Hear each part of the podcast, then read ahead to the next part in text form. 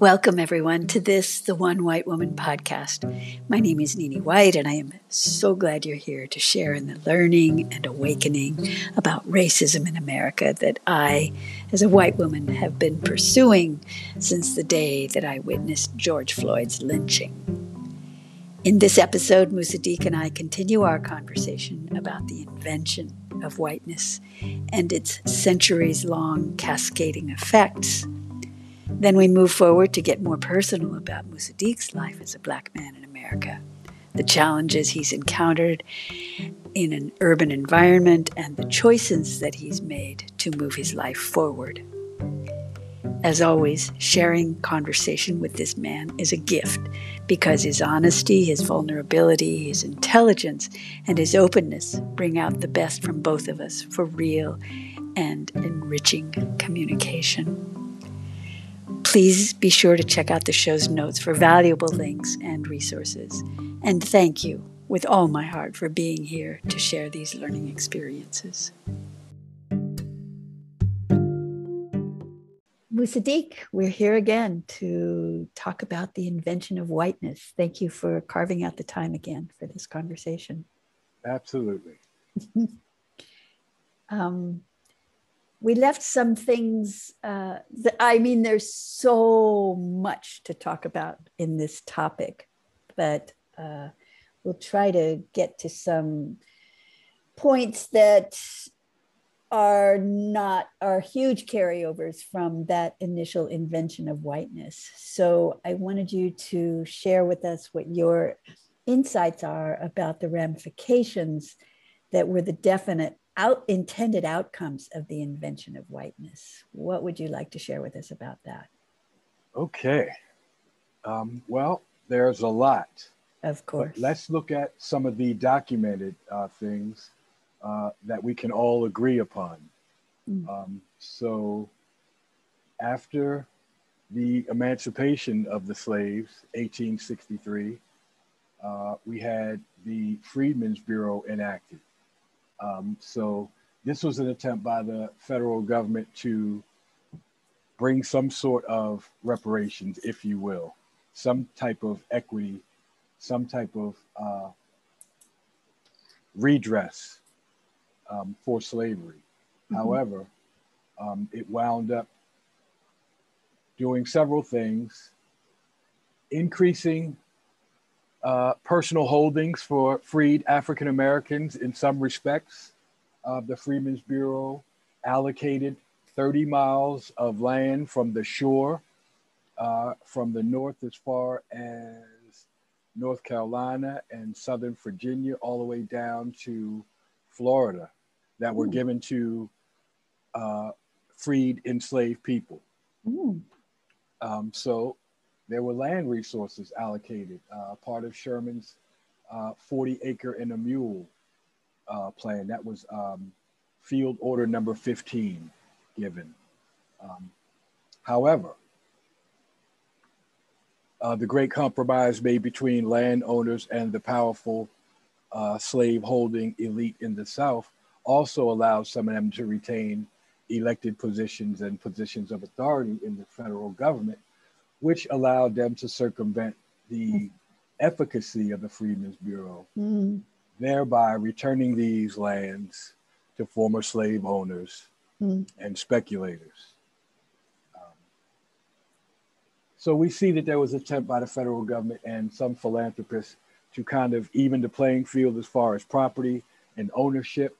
But again, the criminal element and those that had endured themselves to slavery and the slave holdings that still had power, mm-hmm. used their power and prestige to circumvent that and return that land.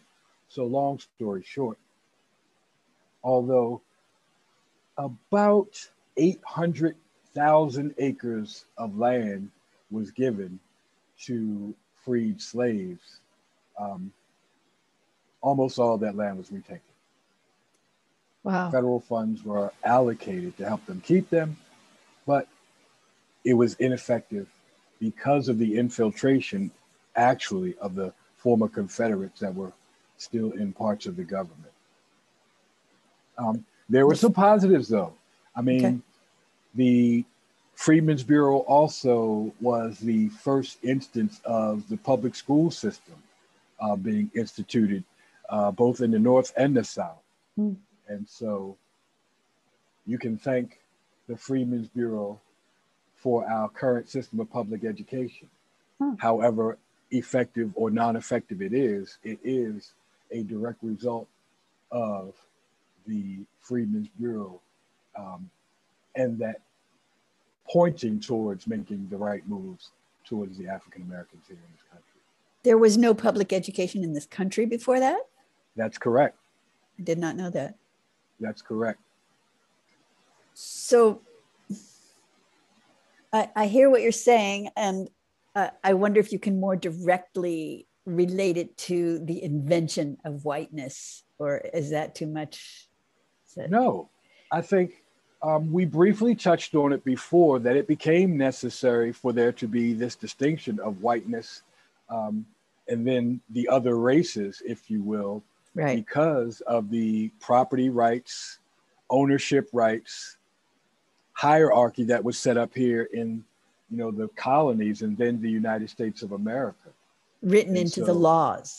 Yes, written into the laws. So if we go back again to those naturalization laws, those anti-miscegenation laws, all of these were inventions in, um, you know, in the documentation, but that just supported the erroneous theories that there was a white race, right, that, that white people had some type of God-given um, superiority, some innate um, abilities that were, you know, made them superior to the rest of humanity. Um, And so even those that, you know, sat around tables and came up with the actual laws that validated these theories knew better. However, there had to be some pseudoscience, there had to be some, some documentation, some historical reference to these assertions made. Right. Um, and so history is just replete with the renaming, the redefining, uh, the new rhetoric to cover up the old tactics of separating people by race. Yeah. And it's just, I mean, as you said in the beginning of this conversation, it's just so startling when you start to become aware of how it has seeped into the very tiniest elements of our thinking and our interactions and our society and our laws and our education, where it's completely a part of the fabric where we don't even notice it. It's something that's completely not real. Absolutely. Yeah.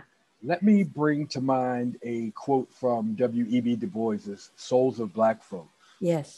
Um, which I try to, you know, keep in regular rotation and study, but for the purposes of our last two discussions, I really just wanted to review the second chapter of his book. Um, and it was about the Freedmen's Bureau. So, you know, absolutely imperative to our discussion. Mm. Um, but one of the last things he said in that second chapter is, thus, Negro suffrage ended a civil war by beginning a race feud. By beginning? A race feud. Oh. So this was, you know, hundreds of years ago. Yeah. W E B Du Bois wrote this book, you know, early seventeen hundreds, right? Yeah. Uh, his words are powerful. His words are still relevant today. Yes. If we look at the events of January sixth again, mm. it just harkens back to a time where we see that Africans in America were making progress. We're getting, you know, semblances of equality here in the States, um, and people holding on to old systems, old ways, old prejudices, you know, used everything at their disposal to revert our country and the laws and the customs back to that old way of separation, white supremacy, and Black inferiority. I want to um, have you talk about the concept of generational wealth and how the invention of whiteness affected generational wealth for African Americans. And then maybe okay. we can talk about heirs property, because sure. I, I just learned about that. And that's just one more, you know, dagger to the heart about the ugliness that's been perpetuated. So, uh, but to learn about that, I think is helpful for all of us. So whatever you can share with us. Absolutely. Okay, what was first? I'm so sorry. No, that's fine. Um, I, I guess this concept of generational wealth, because we hear that term, but okay. how that connects with the invention of whiteness, you Great. know, or, yeah. Okay. Good. Good. So again, if we, you know, looking back at the Freedmen's Bureau, which allocated Black lands and, you know, brought us this term that we're familiar with, forty acres and a mule, yeah. right? A promise that was never realized. Right. Um, then we see that it was it, it was initiated, it was started. There were lands allocated to, you know, um, former enslaved people, um, but it was not extended. The Freedmen's Bureau was a temporary fix, and it was put under the Department of War. So Ooh. in that allocation of that of that department, its very inception was a temporary institution, because the United States looked at it as a remedy during wartime. This is at the end of the Civil, mm. Civil War. And so they placed it under the War Department, which made it a temporary uh, institution, which should have been permanent. Uh, uh-huh. The problems were certainly deep enough, wide enough, and expensive enough to um, be addressed in a more protracted um, uh, program. However, it was not. There was not the foresight used to develop a more long-range plan. Again, there wasn't the political will, really. Yeah. Something needed to be done. I think all parties knew, but the effort to do so just wasn't um, a forthright and wholehearted effort. There was a check box uh, completion, if you will. We did something, now yeah. let's move on. Yeah, yeah. Um, Yeah. But to say that, this is the one hundredth anniversary of the Greenwood in Tulsa, Oklahoma race riot, um, which was, you know, termed by the power that be. Um, but it wasn't a race riot. It was Black people defending themselves from an right. angry mob Ugh. of over ten thousand white people uh, based upon a false allegation um, of rape in an elevator by an elevator worker, young white lady, and um, an African-American that happened to be in the elevator. The elevator jostled. He wound up falling forward and making contact with her. She cried rape. That set off um, the destruction of Tulsa, Oklahoma, formerly mm-hmm. Greenwood. And again, mm-hmm. this is the one hundredth anniversary. But the prime example of how Black land was taken, um, mm-hmm. this cry of rape wound up destroying thirty-five blocks of Black oh. businesses, oh my God. Black homes, a Black town that was self-sufficient, that was thriving, and that, again, um, the opportunity was taken on this false assumption to relegate these people back into poverty. Right. But there could be several, um, you know, I can offer several reasons, you know, why such a thing happened. Um, you know, this was years after Reconstruction, and Black people had started pooling their resources, pooling their uh, intellectual property and ingenuity, and developing their own communities across the country. Um, white people that had done so well um, were not as much in fear, but were certainly jealous yep. and felt um, yep. as though their resources were being taken in order to better and or, you know, grow the communities of other people. Not right. the case, but this was the rhetoric being used. Same right. rhetoric today, right? Right, um, right. But this was the rhetoric being used and validated these people and allowed them to go and destroy this land. Um, and so and, that's just one of the most noteworthy uh, examples of, you know, how our property was taken. But if we look in the Sea Islands of South Carolina, Hilton Head, South Carolina, to be particular, because right now, you know, that that's all a lot of touristy um, yep. areas. That was formerly Ayers property as well. And so, okay, speculators. Define, please define oh, Ayers property. Okay, Ayers property is actually property that has been handed down from generation to generation. From that original thirty miles or that? Uh, yes, or from, from the uh, forty acres of the mule uh, project. eight hundred thousand acres, I'm sorry. eight hundred thousand acres, but see, they were actually, you know, landowners prior to the end of slavery because they were free blacks. Right. So, you know, all this property that African Americans owned, you know, prior to and during Reconstruction, became subject to this Ayers property. Ayers property is actually this land, again, that was handed down, but that, that wasn't documented in such a way that it allowed the owners to retain that property. It didn't give them clear title to the land. So um, if we're looking at um, today, you go to buy a piece of property, then you have to have a title search, et cetera. Right. Um, that was a snag that held up the clearing of title and then allowing people to Uh, will their property to their heirs. It became part of the heir property, but there's a loophole in the law that kind of confused the whole delivery and securing of that property for your next generations.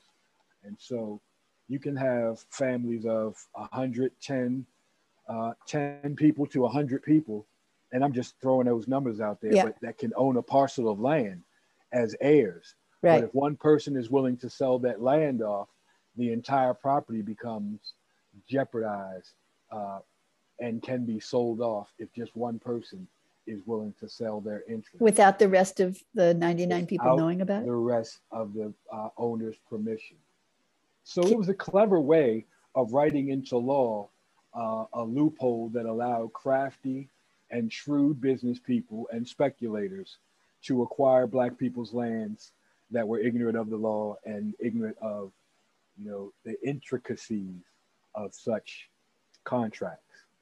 Right, because they didn't know what they didn't know because nobody told them. Nobody told. It wasn't in their best interest to be educated about the, you know, the fine points of a contract. Right, but even when the sale goes through, there's nobody on the side of the, the original owners to say, okay, so here are your rights. Not even that was happened. Correct.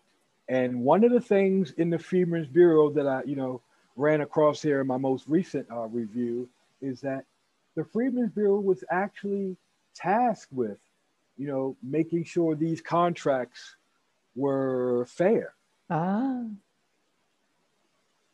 And so again, the, you know, they let us down. Oh, um, wow. Because unscrupulous people were on both sides of the law there.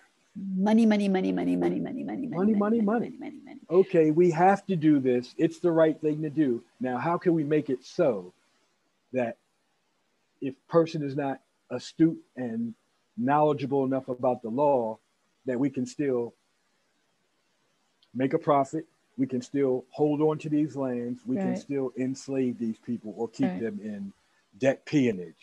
Right. And these things happen.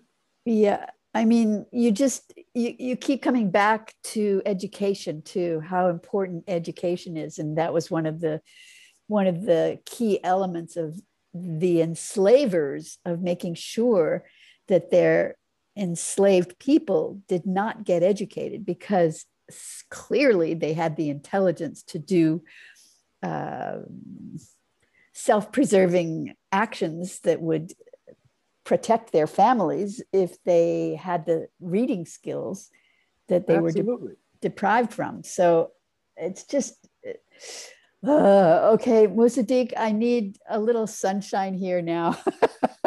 Okay. Yeah. Um, so, uh, and then we can go back, but I just need to, you know, I need to hear something that's being done about all this. I think there are some laws that are trying to be enacted now. There are. The U S D A um, has what's called Ayers Property and Land fraction Fractionation, um, and its purpose is fostering stable ownership to prevent land loss and abandonment. Um, And so the federal government is working, you know, towards remedying the heirs property situation. And then there's also sixteen states that have passed what's called the Uniform Partition Law. Mm. And that allows heirs the first right to buy portions of the land to keep it in the family. Uh-huh. So, so everybody directly, has to be, go ahead. So, so, so that it directly attacks that loophole that, you know, one person out of the group can sell off their interest, thereby jeopardizing the entire portion of the land. Right. Um, sixteen states are now, you know, working towards remedying that particular uh, item in the law, if you will. Oh, see, we need to hear that, you know, it's not all impossibly tilted no. towards the, you know, the the, the wrong thinking. That's so yeah, really I have good. to say that there are, there has always been forces of good, right, and forces right. of evil, and you know, self-interest right. working at opposite sides. Right. Um, the forces of good were not always in the best and powerful positions, right, and so they could, you know, have little effect on the overall goals that they had set. Right. Um, but you know, I can't discount the philanthropy, the goodwill, the sacrifice that a lot of so-called white allies have made in history and are continuing to make in order to, you know, hold this country accountable right. for the ideals that it espouses. Uh, do you have so any? There specific- is hope. Yeah. So there is hope. Um, I mean, you know, John Brown gave his life and his son's lives, yeah. you know, uh, to attack Harper's Ferry, um, which he probably knew was not going to be a total victory um, for himself and for the movement of, you know, abolition of slavery. However, he made the sacrifice knowing that his death would not be in vain. Um, and again, there are countless examples. Can't really think of anybody else specifically off the top of my head because I'm just in another space right now. Right. But we've always had allies. Right. Um, Even, go ahead. Well, we've certainly heard of the, uh, what is that religion? Uh, it's not a religion. The Quakers. How, yes. As a group, they helped with the Underground Railroad and all that. Absolutely. Just, yeah. Um, they, yeah. Um, yeah, it's it's really good to hear about those because then we can have some energy to find uh organizations or individuals or laws or political candidates that are clearly working in positive, constructive directions, you know, and, and it does, it is happening. It does, uh, there is some progress there. Um, Absolutely.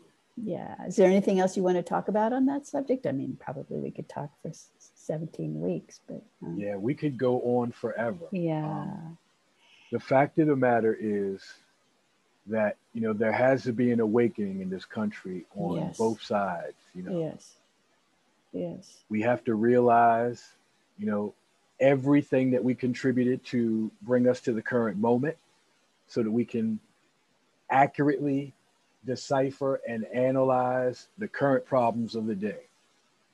I really, we, yeah, go ahead, I'm sorry. And, and then we can look at the best of our traditions in history and see what worked and employ that. Um, we don't always have to reinvent the wheel. Um, one of the things I love about the Black Achievement Fund is that it looks at the best practices in our history and, you know, points us to those and uses those examples, the best practices from our traditions. And we try to work them into solutions for today. So relative to Black land, Black property, Black home ownership, Black community building, Black community building, the Black Achievement Fund has solutions built into its platform yes. uh, to address those things. Yes, um, very practical. And I'm so proud to be a part of that organization. Yeah, um, yeah. To so channel my energy. yeah. um, I really appreciate how you uh, framed that last thought that, you know, people just, it's not, okay, this is the answer. But we have to wake up and see what's going on around us so we can analyze in, in ways that ring true for us what are right and fair solutions. And I mean, you said it much better than I did, but I just really respect that you, you brought that, because that is how you think, that is how the Black Achievement Fund operates, that there's never just one right answer, but there are right answers and there are wrong answers, for there sure. Absolutely are. Yeah, mm-hmm. yeah. So I'm gonna shift gears here, if that's okay. Absolutely. Yeah. Um, in previous conversations, a couple of two or three times, you have brought up from your past that you were in prison. And for me, that was like, oh, I don't know how to have that conversation. So I think I probably quickly just had some quiet moment and then brought up another subject. And I apologize for that, but that'll just show you what a wimp I am. But I think I want to learn more about that. I want to learn as much as you want to tell us about that experience.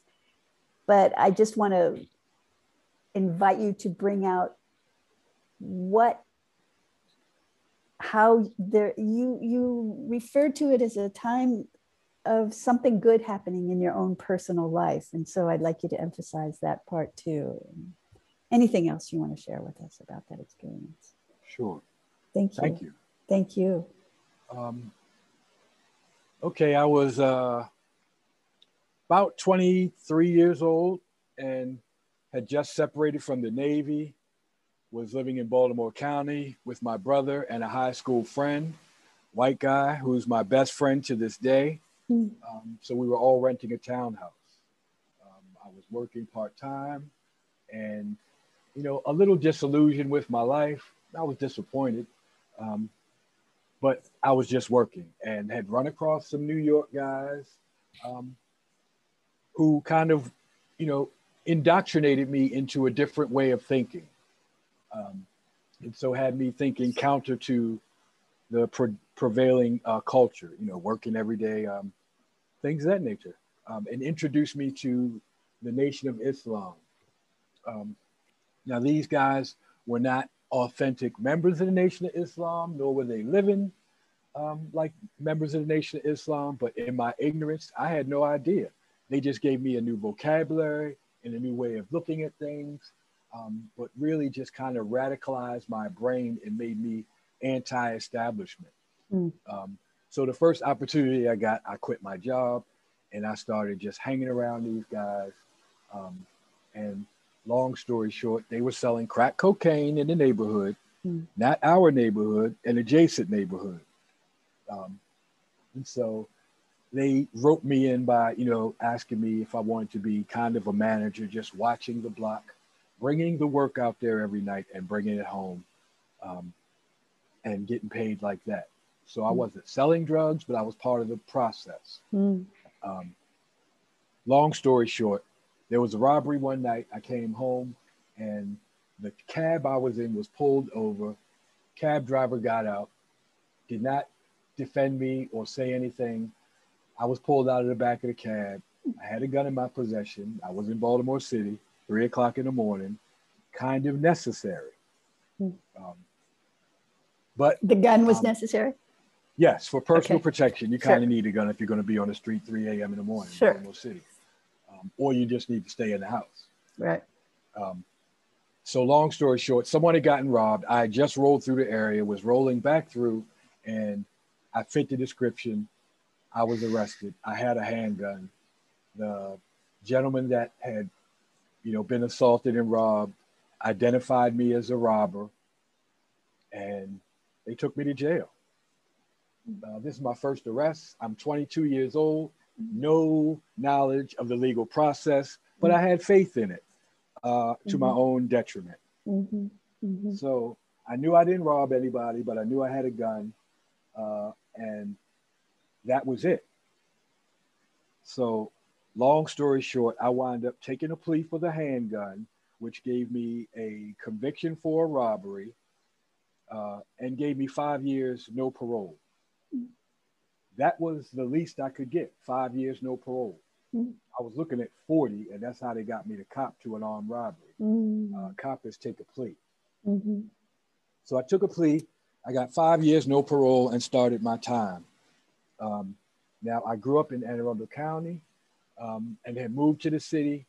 And so I did not have a ready-made clique of neighborhood friends, associates, or family already inside that I could link up with and, you know, have a sense of security and familiarity. Mm. Um, prison is a large warehousing project where um, there is a revolving door. So, you know, people come and go. But most likely, if you're from a large urban area, if and when you get to prison, you're going to see a lot of familiar faces um, because this is how the prison industrial complex works. Mm-hmm. It locks up a lot of people, puts them in jail. If you can afford or you have the wherewithal, the resources to, you know, get yourself the appropriate lawyer and legal representation, you may get out. Otherwise, a lot of people in jail are just there because they're poor and are ignorant of the law. Mm-hmm. Um, but you see a lot of familiar faces if you're from the urban areas, which I was not. So long story short, I had a couple decisions to make.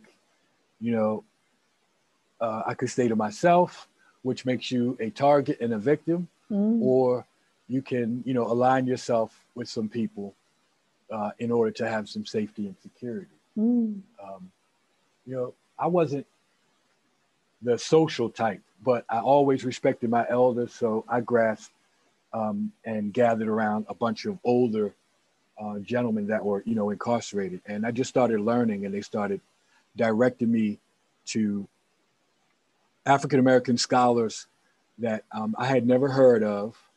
Um, Doctor Francis Cress Welsing was one. Mm-hmm. um, Sheikh Anta Diop is another. Um, and I could just go on, but I just started getting into the history of my people that was written by my people. Can I just ask one question here? Like, certainly. When are the libraries, or how do you get all this information? Do they make it possible for you to learn all this stuff, and or does it have to be secreted in, or how does this happen? I always think of prisons as being more of the slavery world. Interestingly enough, yeah. Um, at the time that I was incarcerated, there was a prison um, college program. Okay. And so you had to work your way up in order to, you know, be eligible for that. But I was eligible, and so I enrolled in college and started college there. Um, and so with that, I had access to, you know, the library. I could also, um, you know, give list of books to my professors that came in, um, and they would bring us books if we, you know, if we requested them. Wow. And so I had a very good history teacher who, you know, was very welcoming and supportive, and, you know, said he would bring us whatever he could get his hands on that we asked him to, to bring to us. Wow. And um, that was, you know, that was really my my my worldview. Education changed at that time when I was in prison. Um, I got a chance to sit down and study things that were not given to me or forced upon me, right. but that I was really interested in. Right. And so, you know, that allows you the freedom, that gives you the energy and the time um, and the interest to just dig further and further and further. And, you know, I kind of, you know, felt some some security in, you know, having that positive exercise to do every day, which was right. learn right. and take care of my body, because that was another thing I focused on. Wow. I mean, I don't hear any anger or resentment in your voice. Well, um, not now. I certainly, you know, have dealt with that over the years. Yes. Um, I accepted Islam, you know, in prison. And that was a process as well. You know, I came up in the church. Um, I thought I had an understanding of Al-Islam before I went in. When I went in, I found out that I was totally ignorant and uh-huh. just had, you know, a few phrases and a few words that I understood, but I didn't know anything about the ideology or the history. Um, and so that took me on another journey.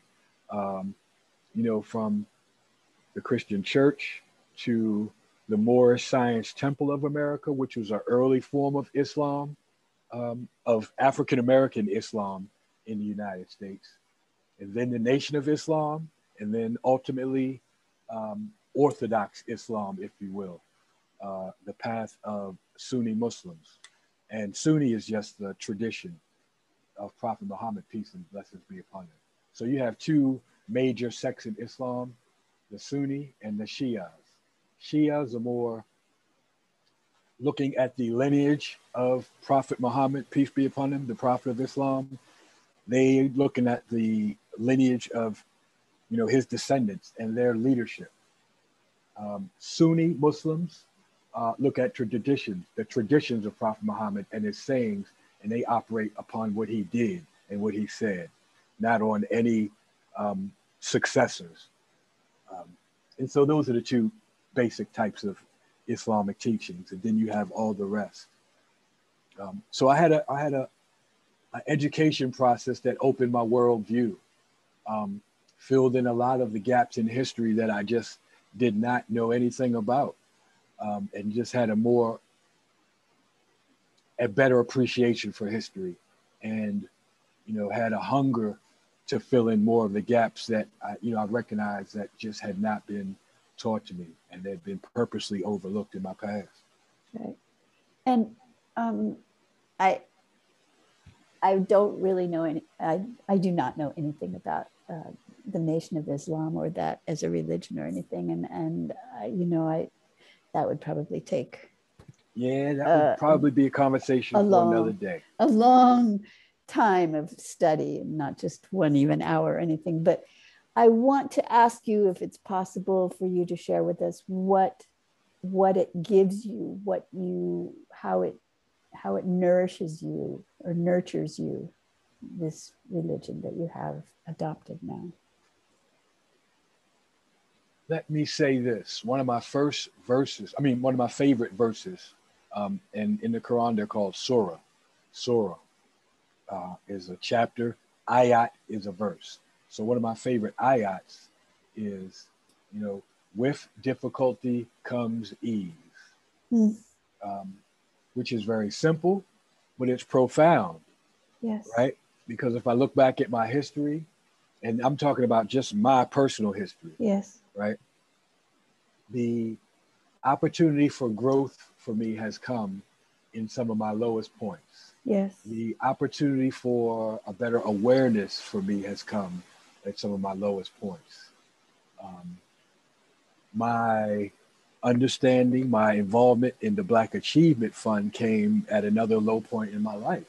You know, when I was feeling helpless and hopeless last year uh, after George Floyd, yeah. you know, I came upon an organization that offered me tangible, concrete action steps. Constructive, constructive. To get involved and bring solutions, absolutely. Right. right. And so right. that is one of the best examples of what Islam has done for me. It gave me a different perspective on life. I can choose, I'm gonna fall back to that cliche I use, half full and half empty, right? I can choose to use um, what comes my way as an excuse not to push further, right. not to endure, not to seek the opportunity instead of focusing on the obstacle, or I can just be a victim of circumstance right. and not see my right. level of involvement, my level of spirituality, my level of Black excellence that can help me to rise above the current situation right. and you know be a better person, make a better contribution to society. So um, I think that sums up what Islam has done for me, give mm. me a better outlook on, on life. Mm. Um, and then it has also pointed me, right? It has pointed me back even further to investigate and appreciate more of my African spiritual traditions. Mm. Because Islam begged the question, you know, to me, you know, what came before this way of thinking? And so I, I'm gonna continue to circle back always to my appreciation for the best in our African traditions, because that's where I find my peace. That's where I find my awakening, and uh, I get a better understanding of my current situation by looking at history and seeing how that has shaped me and shaped the world around me.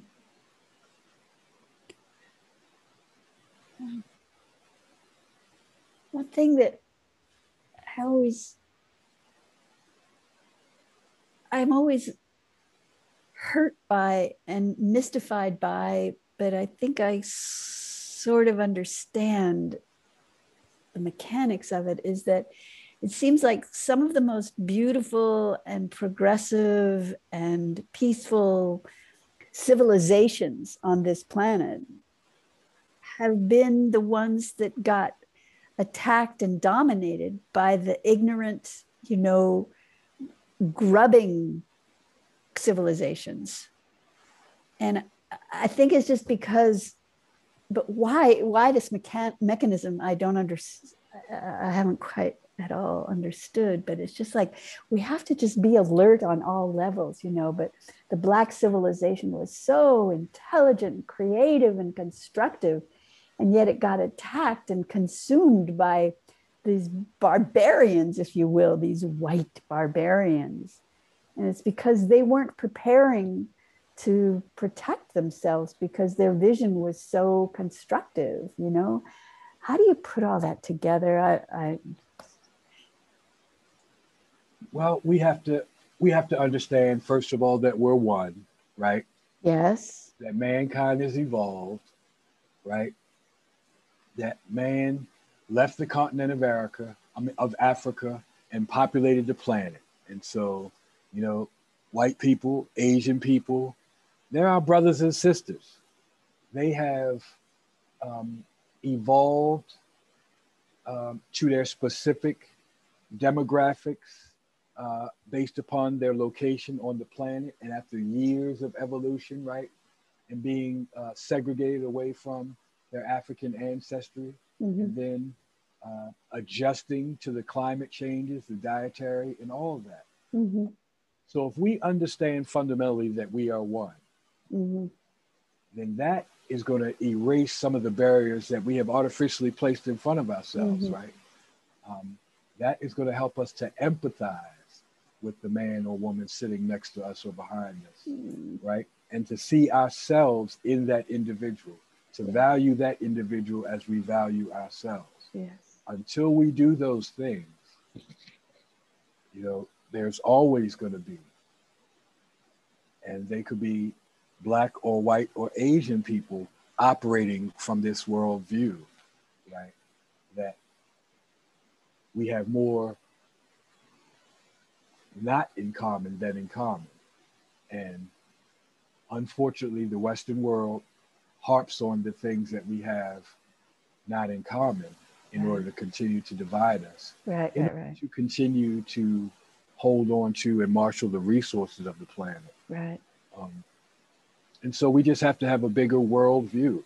We have to see ourselves in the world as one of the seven billion uh, humans right. and make no further distinctions than that. Right.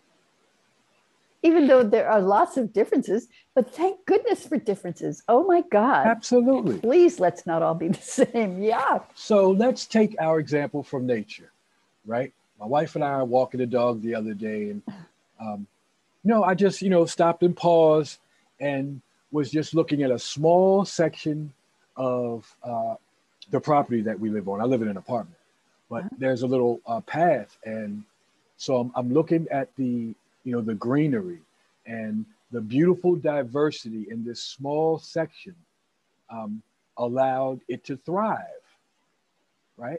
Right. So right. that's a clue to us from nature. Right. Right, that diversity is the power, right?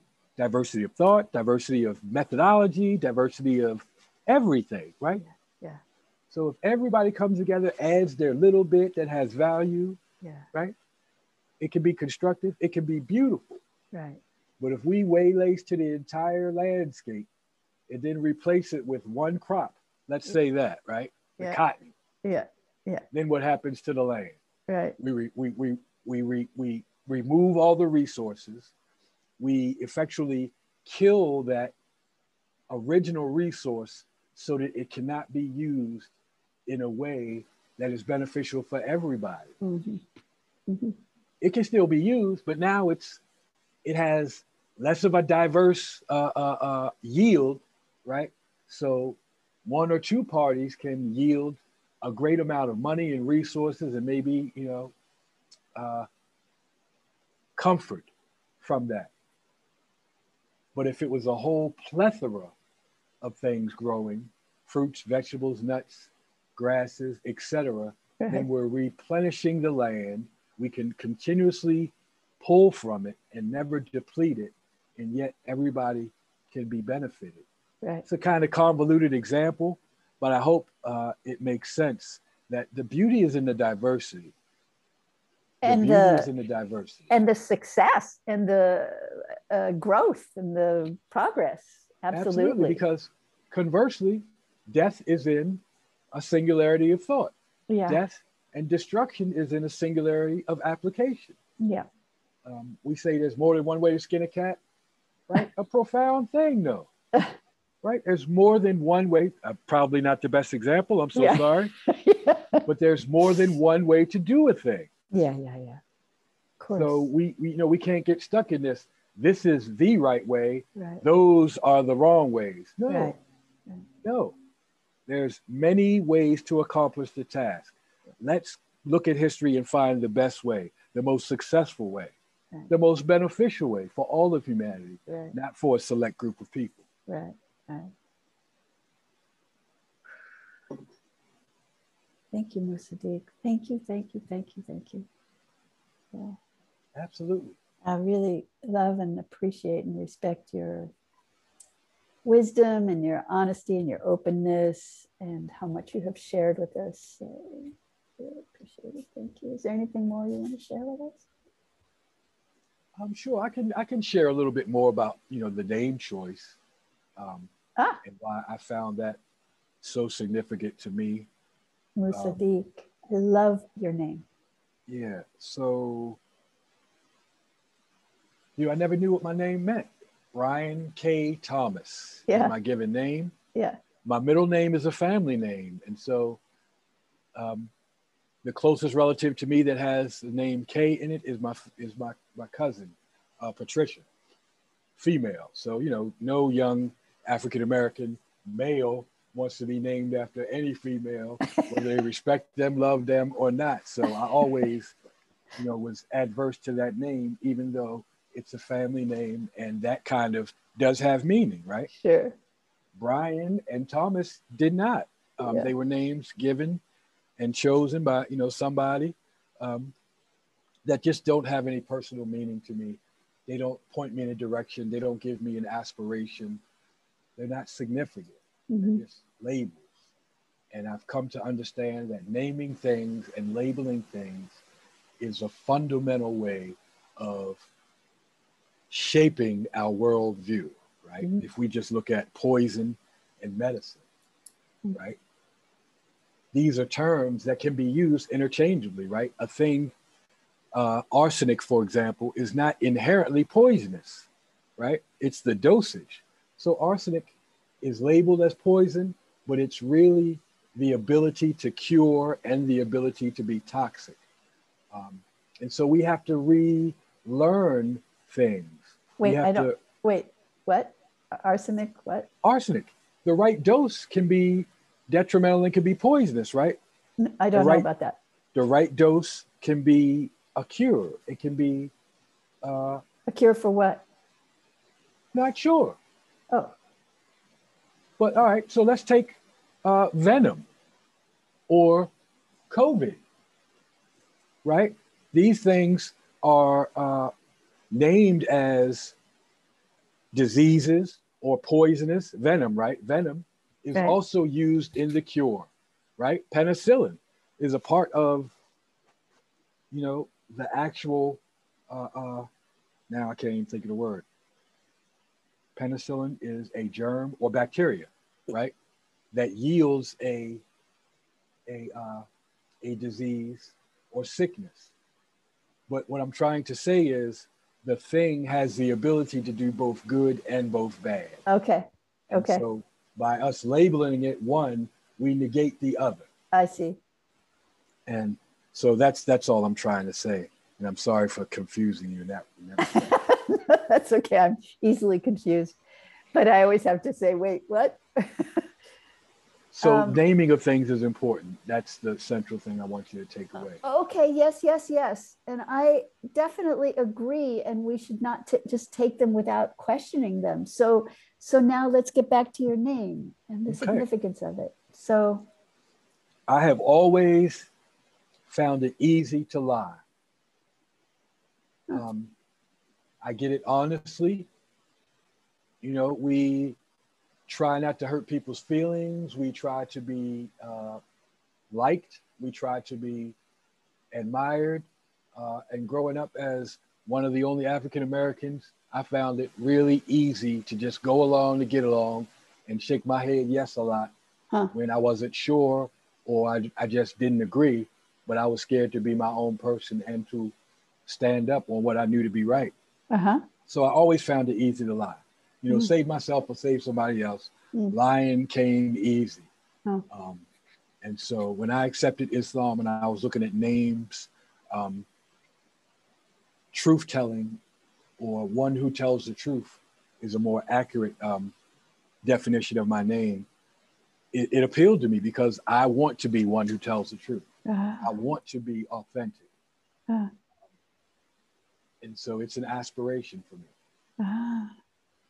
Um, and then Abdur Rashid in Islam, um, we use attributes of God, attributes of Allah. So Rashid is an attribute of God, meaning guide to the right path. Abdur uh-huh. means servant of or slave of. Now, African Americans, we don't want to use that word slave, right? Right. So servant of, guide to the right path. Um, so that's my name meaning. I want to tell the truth, and I want to be a guide or a servant to the Most High, who's the guide to the right path. So one who tells the truth and a servant of the Creator. The Creator is the guide to the right path. So in your transition to one who tells the truth from one for whom it was very easy to not tell the truth, what are those moments when you have, what is that like when you have those moments of having to make a decision, easy way or what I aspire to? Great question. I still struggle with it today. Mm-hmm. um, you know, it's not easy standing on principle. Mm-hmm. uh, And even today, I'm more aware that I am standing in truth. Before I was kind of uncertain as I was, you know, studying and traveling and, you know, trying to get a better understanding of who I am. Mm-hmm. Um, today, I'm more aware, but I still find it difficult to have those hard conversations to, to tell the straight truth to people um, when challenged. Um, and so I really don't have a lot of conversations outside of people that I know, people that I know are interested in what I have to say, um, because it's just difficult. And I'm at the point in my life now at fifty-two, God willing, in July, that I don't really have a lot of time to educate people who refuse to accept the facts. Mm-hmm. Um, this is the misinformation age as well as the information age. Mm-hmm. We just mm-hmm. have to make the choice. Mm-hmm. Are we going to be misinformed continually, or are we going to take the time to inform ourselves? Mm-hmm. Probably that's a good choice to not uh, give a whole lot of time to people who aren't interested in, you know, the values and the ideals that you aspire yeah. towards. Yeah, it's personally frustrating. Um, you know, it's exhausting, yeah. anxiety producing. Yeah. So, you know, I have to guard my own mental health. Right, right. But that's why it's so great to have uh, an organization to align with that has, you know, the same values. Uh, Absolutely. So, yeah, that's what I'm loving about the Black Achievement Fund. It gives me, you know, tools and a direction to constructively use this energy I have. Right. Right. Instead of, you know, standing on a soapbox on the corner, right. complaining. Right. Pointing at all the problems and problem makers. Right. You know, I can now be a part of the solution. Right. I can share the solution with others. Right. And I can get them to come on board and be more of a part of the solution. Right. Uh, right. Because the conversations are being had, you know, but the work needs to be done. And this is where we are. Yeah. Yeah. Yeah. And that's where the reward is, uh, bottom line, that's where the reward is. And you and I have talked about that. And, and I just, you know, I really respect your openness and your vulnerability. And I think anybody who meets you and knows you will feel the same way. And if they don't, so be it, onward. Onward. So be it, right? Right. But see, I used to be that guy. I used to be that guy concerned with who likes me and how can I get them to like me. Right. Uh, to my own detriment. Yeah, yeah. But that's just one of those lessons we learn as we're growing and growing yeah. up and everything. That can't please all the people all the time. Just can't be done. It is not going to happen. You know? That's right. And if yeah. you are, something is wrong with you. You know? Oh. Being a people pleaser, you're not an authentic person. Exactly. You can't be. Yeah, yeah. You can't be. Yeah, yeah, yeah. So what I love about the Black Achievement Fund too is that its its vision is so clear and it's so positive and it's so constructive. And there are so many challenges to be addressed, but it's doing it in integrity.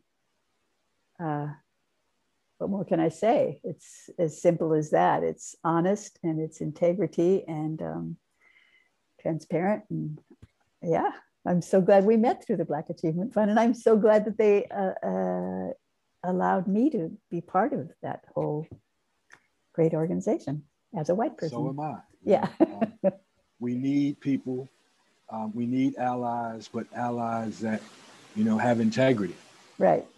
Um, Because we've had, you know, fence sitters in history. Uh, Martin Luther King turn, talks about, you know, the silence uh, or the complicity in the silence, right? Mm. And so, you know, we have to be aware of that.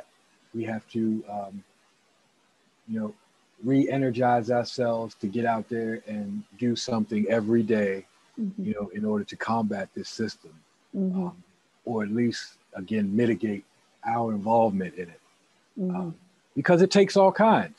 You know, I understand that, you know, I'm not the kind of person who is going to get into verbal altercations and then prepared to take it to the next level with all type of violence, et cetera. That's just mm-hmm. not in my, in my, you know, D N A.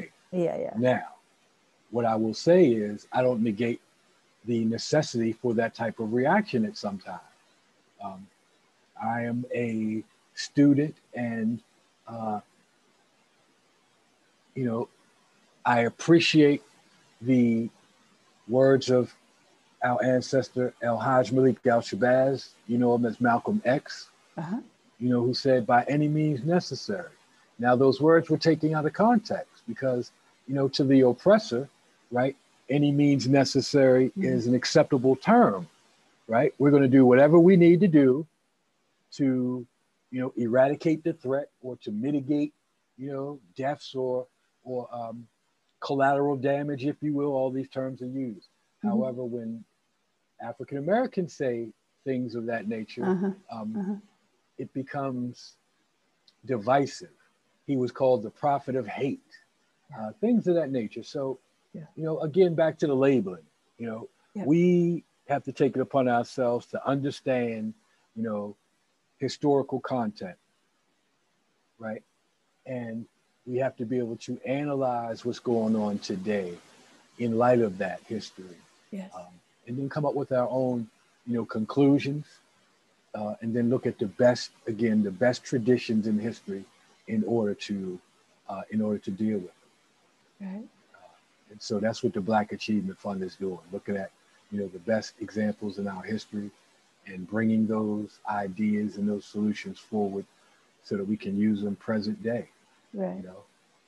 and, and not to divide, but to, to, to grow.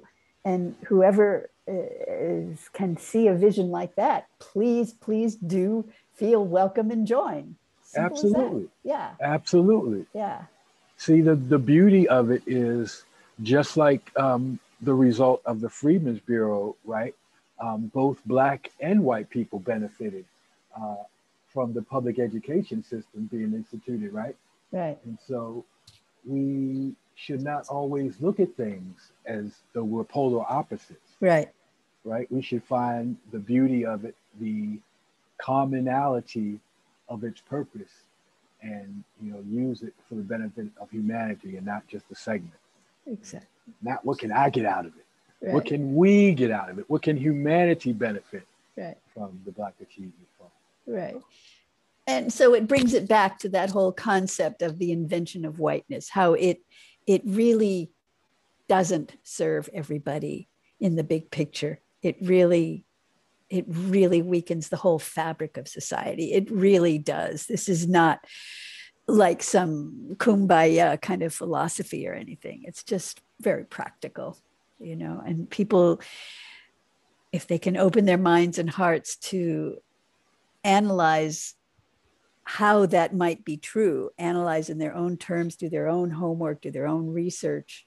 And that's that's what you're saying. That's that's all we're saying in this. You know, people have to come to these conclusions on their own, but to be open to see things differently from the miseducation that is so pervasive is what we are here for, you and I, right now.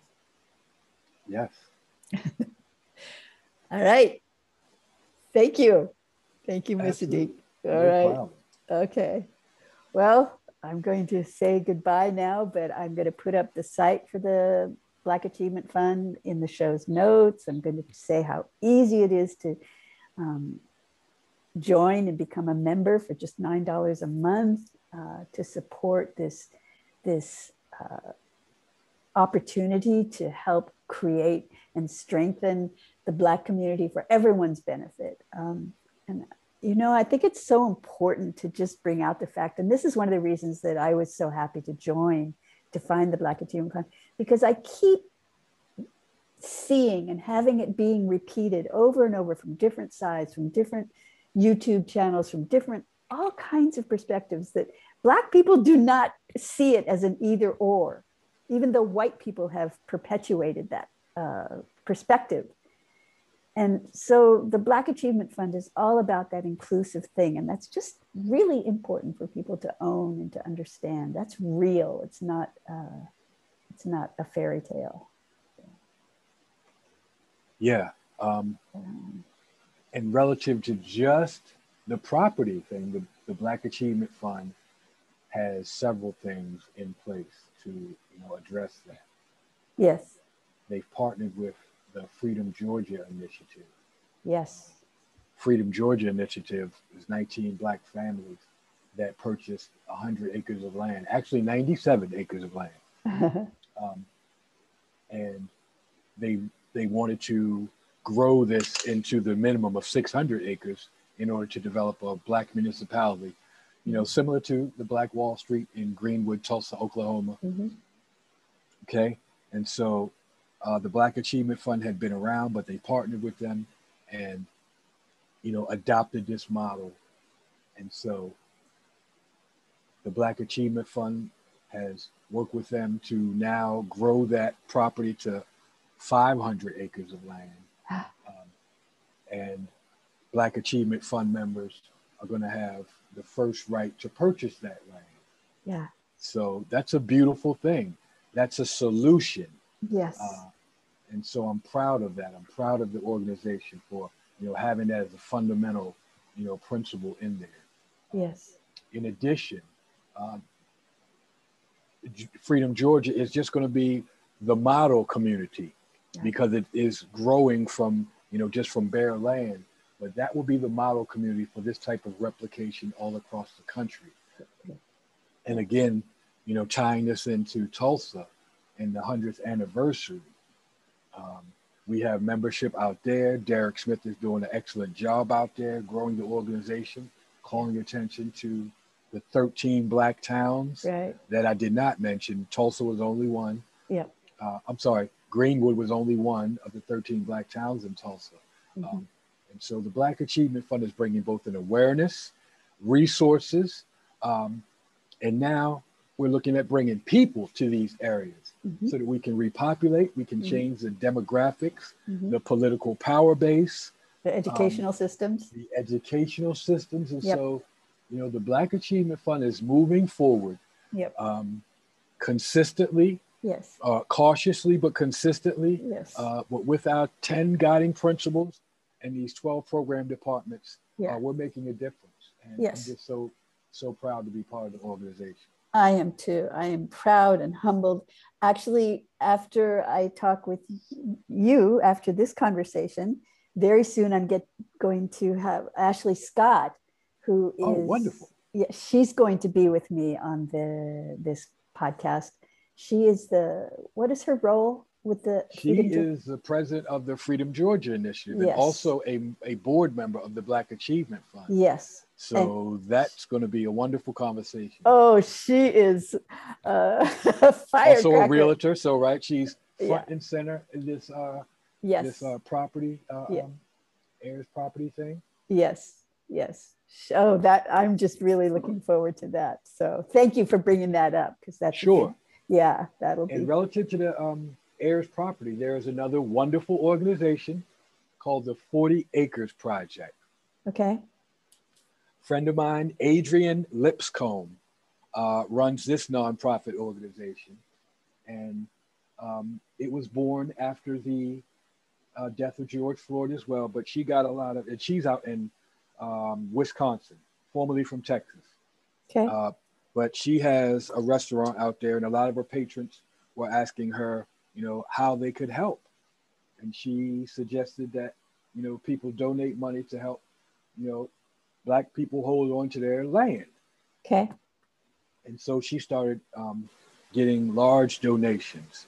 Wow. Last year in July, I believe, myself, uh, Adrian, my brother and his wife, because um, we're part of another organization called Maloma, and we can talk about that another day. Okay. Um, celebrating the uh, uh, history of African foodways in the United States. Oh. Um, so anyway, Adrian had one hundred thousand dollars of donations, and her mission is to, you know, go to these property tax sales and auctions across the country ah. and help Black farmers and Black landowners, um, you know, regain their property. And that's a beautiful thing.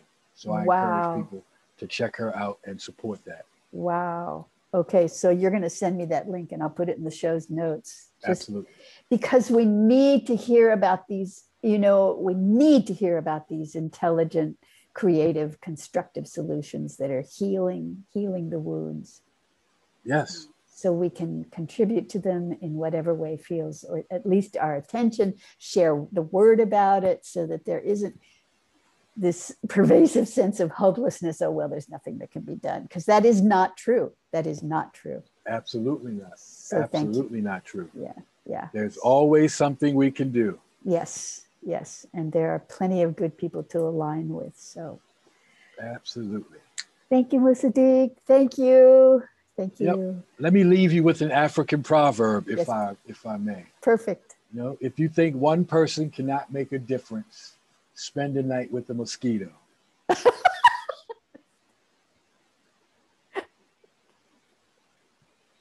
So just think about it. What's your take on that? Think about how worrisome it is when there is a mosquito in your presence. Yes. Uh, and if you can't get it out of there, the havoc it can it can have on you, right? right so right. It can affect you. Uh, yes. It's so small, almost insignificant, right? But it can do things that we need, we wouldn't even dream of. Yeah. You know, it can shut us down, or it can energize us to clean the entire house. Yeah. So you know, one person, one entity, yeah. uh, can have a profound effect on humanity. Yes. How, how human beings relate to one another. Yes. Yes. Beautiful. Thank you, and Mister that's what one white woman is doing. Yes, I I am a mosquito, that's for sure. That's okay, I'm okay with that. Did I say that? no, no, no, no. I kind of did, though, didn't I? I mean, we all just have to do what we have to do from, yes. from the inside out, you know, and whatever that, that is, we have to just honor it and not worry about, will it have an impact? We just do what we what we feel is right to do. That's all. That's right. That's right. All right, my friend. Thank you. Thank you so much. Oh, okay. We'll talk soon. Yeah. And and send time. me those notes of, of anything that you want me to, con, you know, for websites that people can access. Sure, will do. Follow Wonderful. up right with that, okay? Thank you so much. Okay, All lots right. of love. Okay. Lots of love to you. Bye-bye. Bye-bye.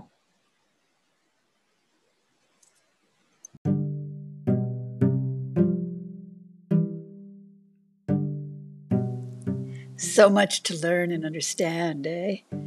I'm deeply grateful to Musadiq for all that he so generously, and I would say courageously, shared with us. Please be sure to check out the resources Musadiq provided in this show's notes, one of which is a link to a Gutenberg e-book copy of W E B Du Bois's book, The Souls of Black Folk, which is considered a classic. It's been on my must-read list for a while, but uh, clearly it needs to be bumped up to the top.